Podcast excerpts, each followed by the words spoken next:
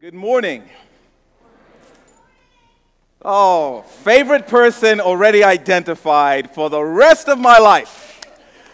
Man, what an amazing thing to be in the house of God celebrating the fact that He does, in fact, change everything. It's Baptism Sunday, and we get to celebrate the fact that Jesus has changed lives forever and ever and ever. Uh, Baptism Sunday, I- am sorry if you're guests with us, and I'm also really thrilled that you're guests with us. You chose a great Sunday uh, to show up here to Mission Point. Baptism Sunday is like Super Bowl Sunday for us. Um, because after all, this is the very thing that we work for. This is the very thing that we exist for. We as a church exist to invite everyone everywhere to life in Christ.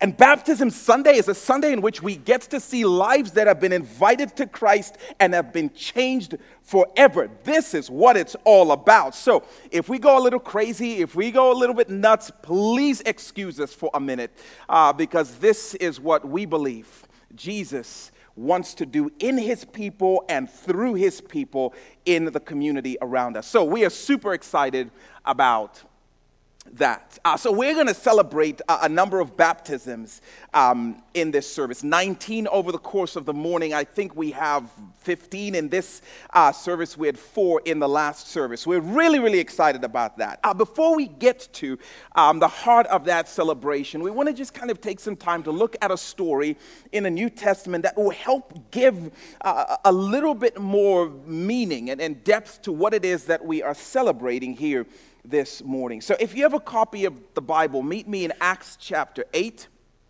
Acts chapter 8. Uh, we are going to start reading around verse 26 um, or so. If you don't have a copy of the Bible, no worries. We're going to have the verses up here on the screen. If you don't own a copy of the scriptures, we believe it is the Word of God. It will change your life. And so, if you need a copy, I would encourage you after the service, head to the connection corner out those back doors. Ask one of the folks there to hand you um, a, a copy, and we'll be glad to get one in your hands. Acts chapter 8 starting at verse 26. But before we do that, let me just give you a little bit of context, kind of ramping us up into the place where we're going to meet and join this story that's already in progress. So, Jesus dies. That's Good Friday. A couple of days later, on Sunday morning, Easter Sunday, he wakes up from the dead, which, by the way, is super hard to do, unless, of course, you're Jesus. Um, Jesus rises from the dead and then he goes back to heaven in dramatic fashion. But before he goes back to heaven, he gathers all of his followers around him and he gives them a very clear order Tell the world about me. And more specifically, tell the world that I am alive and I offer to freely forgive their sins and I offer to fix their friendship with God. Because here's the reality every human being on the planet has messed up, they have sinned, and as a result of their sin, the relationship with God has been broken. Tell the world I offer to forgive them of all of their sins freely and to fully fix that broken relationship with God. Shoo, go.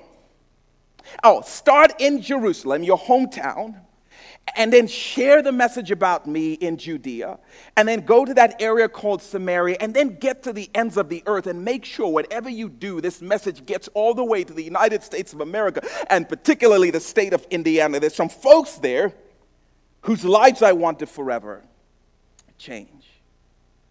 And so you never guess what happens. His followers hear the order and they actually follow it. So they start to go crazy, sharing the message of Jesus' free forgiveness and his willingness and his offer to fix a friendship with God. They go crazy doing this. But out of all of them, there was one particular guy. His name was Philip. Philip just went crazy sharing the message of Jesus everywhere he went. He could not stop. Nothing brought him greater delight than to talk about Jesus. If you happen to be walking between fourth and fifth period to your locker next to Philip, he was telling you about Jesus. If you happen to sit next to him on the bus, he was going to tell you how Jesus offers a free ride to paradise. If he happened to be helping you spot, you know, at the gym, he'll tell you how Jesus is willing to lift your sins off of you. Any excuse he could possibly have. Philip was talking about Jesus. So it should not surprise you that Philip earned the nickname the Jesus talk about her. Like that's how they referred to Philip. They called him Philip the evangelist because he loved to talk about Jesus. When we meet him, Philip is doing just that. His favorite thing on the planet. In fact, he's taking a trip to an area called Samaria uh, to share the message of Jesus Christ. And while he's there talking about Jesus, an angel, a messenger from heaven, comes and talks to him. This is super awesome. That's where we want to actually join the story. Look at verse 26 in Acts chapter 8. Uh, we find out later, by the way, that this angel, this messenger, is actually the Holy Spirit himself who comes to talk to Philip. Verse 26 says this Now, an angel or a messenger of the Lord said to Philip, Go south to the road, uh, the desert road that goes down from Jerusalem to Gaza. Is it just the best thing ever when the Holy Spirit is like your GPS? take exit south to Gaza. Now, by the way, I know we don't have time to talk about this, which is why you should come back to church because we're starting a, a, series on the Holy Spirit on Mother's Day, May the 14th. But uh, my mind wonders and starts to think about what did the voice of the Holy Spirit sound like? Was it like a British accent? Was it Morgan Freeman sounding voice? Was it like in Greek? Was it like in Hebrew? What did it sound like? I don't know what it sounded like, but all I know is if you have any desire to find out what the voice of the Spirit sounds like, go to Samaria. Okay, I'm kidding. Not really, but kind of. Because the point was, Philip was in Samaria because all he knew was that Jesus had given a direct order share about me and make sure you go to Samaria. So he was doing what Jesus had commanded. So all I'm telling you is if you want to learn what it is to hear the voice of the Holy Spirit, start doing the things that Jesus has commanded. Start going the places Jesus has commanded. And my guess is as you start to do the things he said, the, the Spirit will start to say things to you, which is what's happening in this case with Philip. Spirit of God speaks to him. And the Spirit of God says something super strange.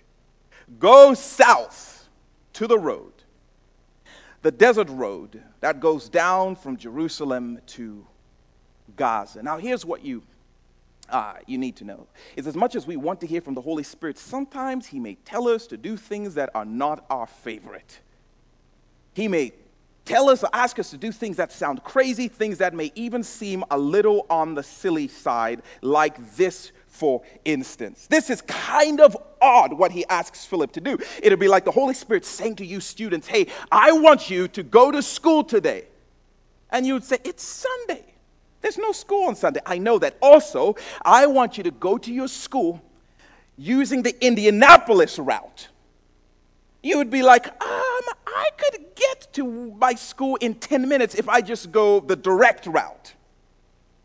Nobody went from Jerusalem to Gaza using the desert road. That took about 15 times as long to get from where you were to where you wanted to be.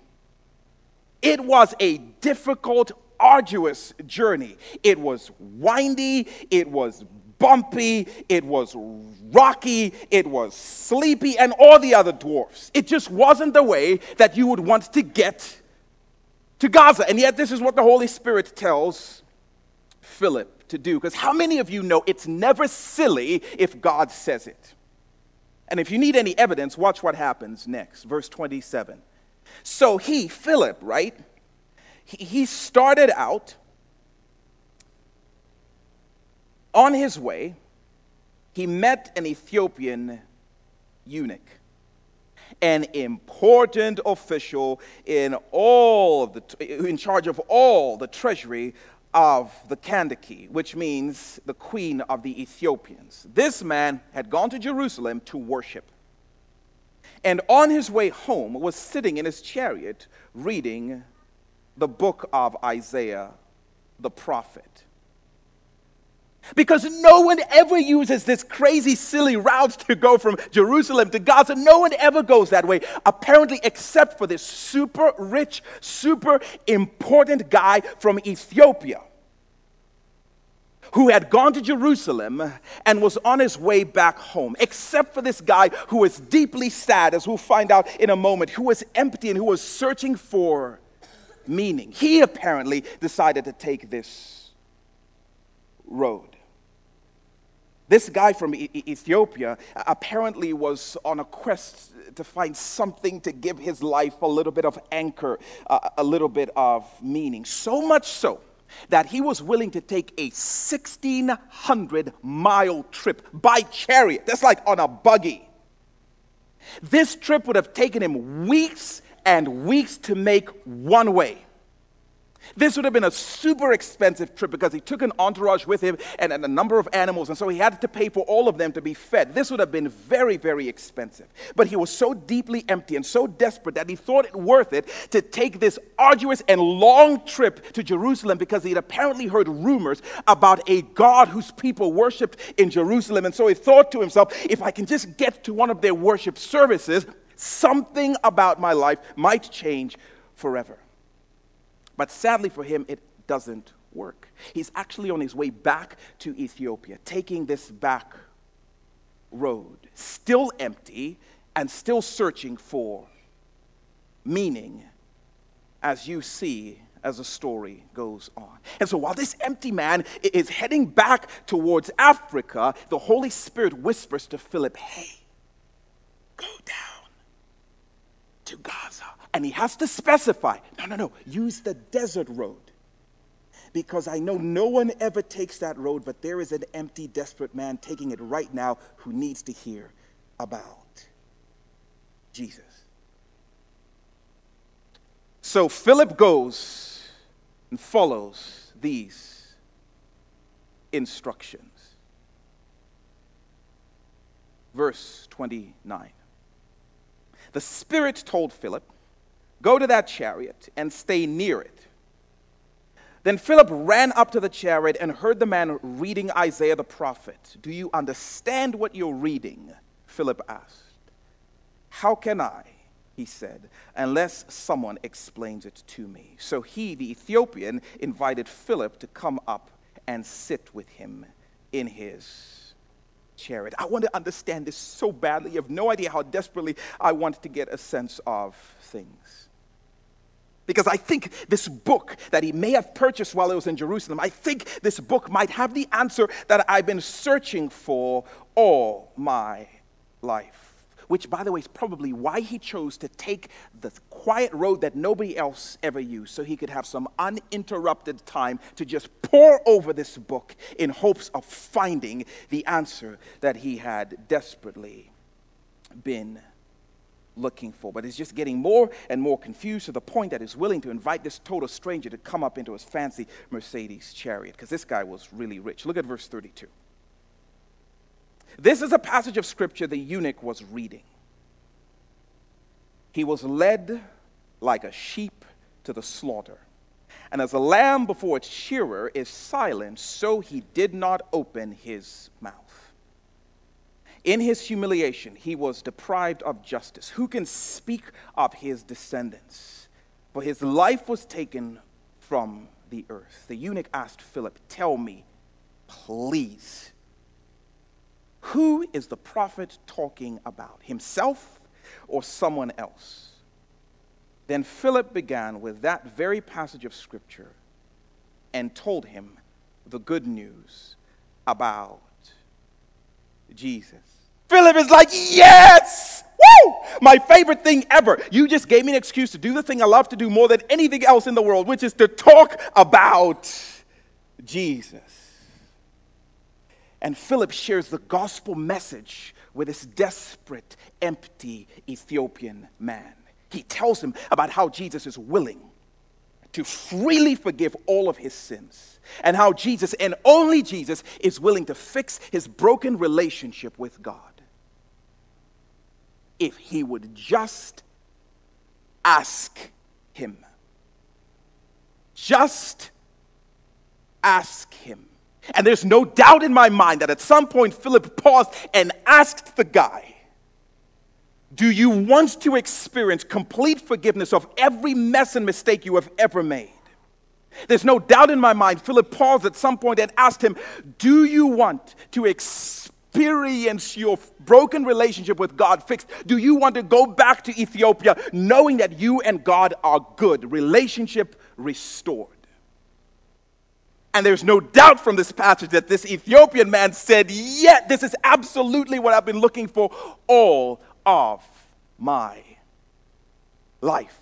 As he makes the best decision one could ever make and says yes to forgiveness and says yes to a fixed friendship in that chariot on that back road. This man makes that decision and he is changed for ever. Let me just say a couple of things. Let, let me do what is my greatest honor in life to do. Let me play Philip for a couple of moments before we baptize some folks. I was reading this story and I started to see things that I'd never seen before until I was reading it just recently and in preparation for this very moment right here. But did anyone else notice some of the odd pieces of this story? For instance, did anyone notice how super impressive and super important this Ethiopian guy is? Really important. He is responsible for all of the treasure and all of the money, pretty much, of the entire empire of Ethiopia at that time. This guy is top five most important person in the country, if not the continent, at that particular point in time. Really important.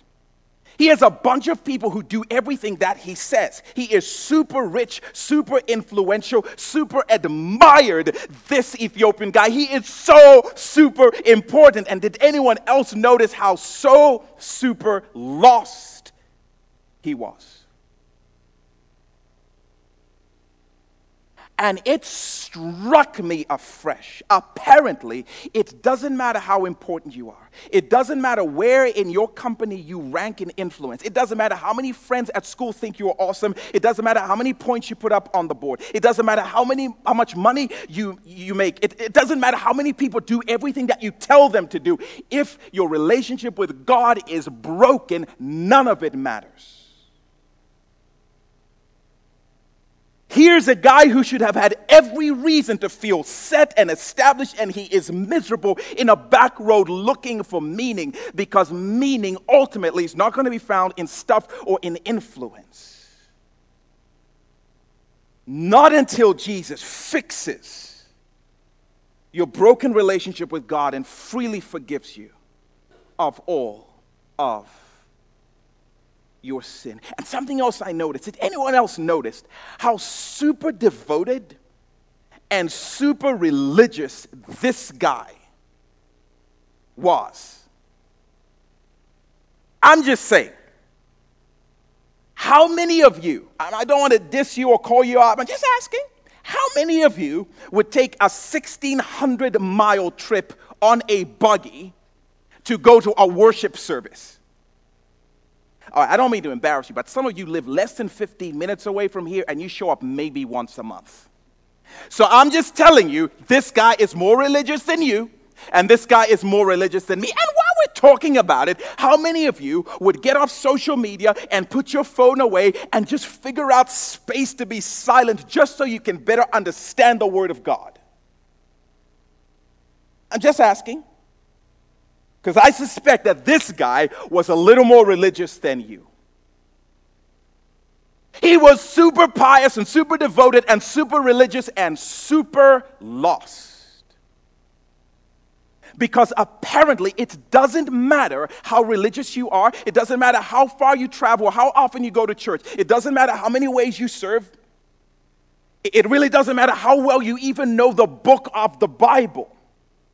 If Jesus hasn't fixed your broken relationship with God, that doesn't matter. In fact, the fact that you're in church this morning doesn't matter.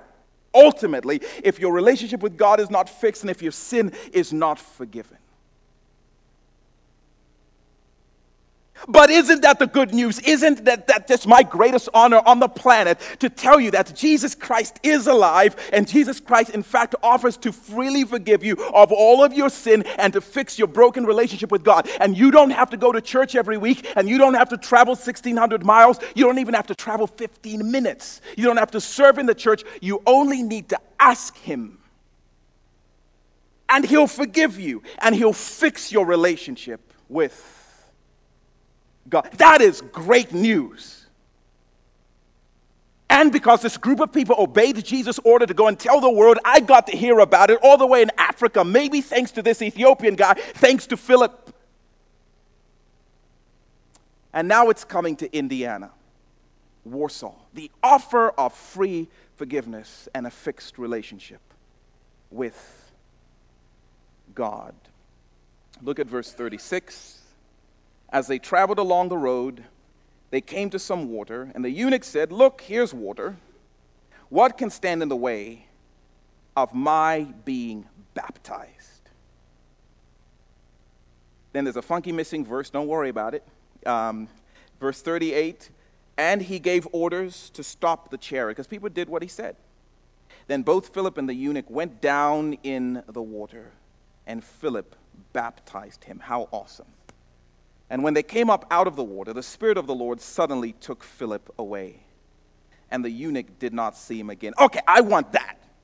I want that. I want you and I to be talking one day, and the Spirit's just like, boop, takes me away. I want that, that GPS and the vanishing act, that's pretty cool. Um, but I, I love this. He did not see him again, but who cares? Whatever the Ethiopian went on his way rejoicing. Philip's gone, but who cares? My sins are forgiven and my friendship with God is fixed. Who cares? As he walks away rejoicing. We love Baptism Sunday here at Mission Point. Because here in a moment, a number of people are going to be making the declaration that I have said yes to Jesus' offer to freely forgive me and fix my friendship with God. And apparently, when Philip was sharing the gospel with the eunuch, he also shared with him one of Jesus' first commands when somebody's sins are forgiven, which is be baptized.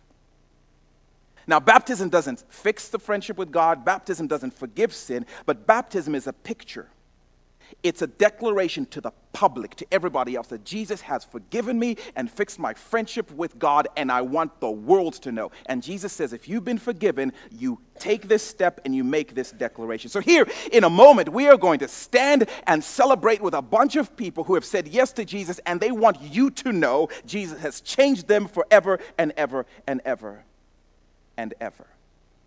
And how exciting, how amazing is that. The picture of them going under the water, the old life, and then coming up out of the water, new life, forever changed. The picture of them going under the water and coming up, a picture of being cleaned of all of their sins forever and ever.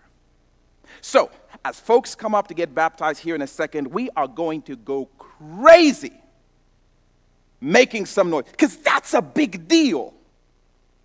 When your eternal destiny has been forever changed because you said yes to Jesus, you asked Him to, that's a big deal. And so we get to celebrate with 15 people who've said yes. But we don't want to leave this morning without giving you an opportunity to say yes to Jesus as well. And so, even as we watch some of these folks coming up to get baptized, if you know that you could not say with certainty that your relationship with God has been fixed and your sins have been forgiven, ask Him. It's that simple. Jesus, would you please forgive my sin? Would you please fix my broken relationship with God? And He'll always say, Yes. So, church, what do you say we baptize some folks? Yeah, yeah. I agree. All right, let me say a quick word of prayer, and uh, then we'll transition uh, uh, to standing with some folks as they make this declaration of life change. The, Jesus, thank you for your amazing sacrifice. You traveled more than 1,600 miles to come from heaven to earth, and you obeyed every law that God commanded, even though we failed. And you gave your life on a cross to pay the penalty that we deserved.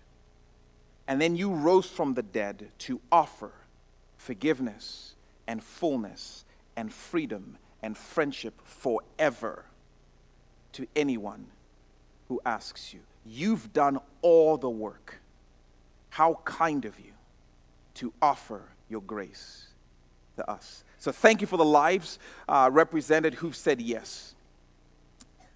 We celebrate the fact that you are still offering life, you are still changing lives, even today.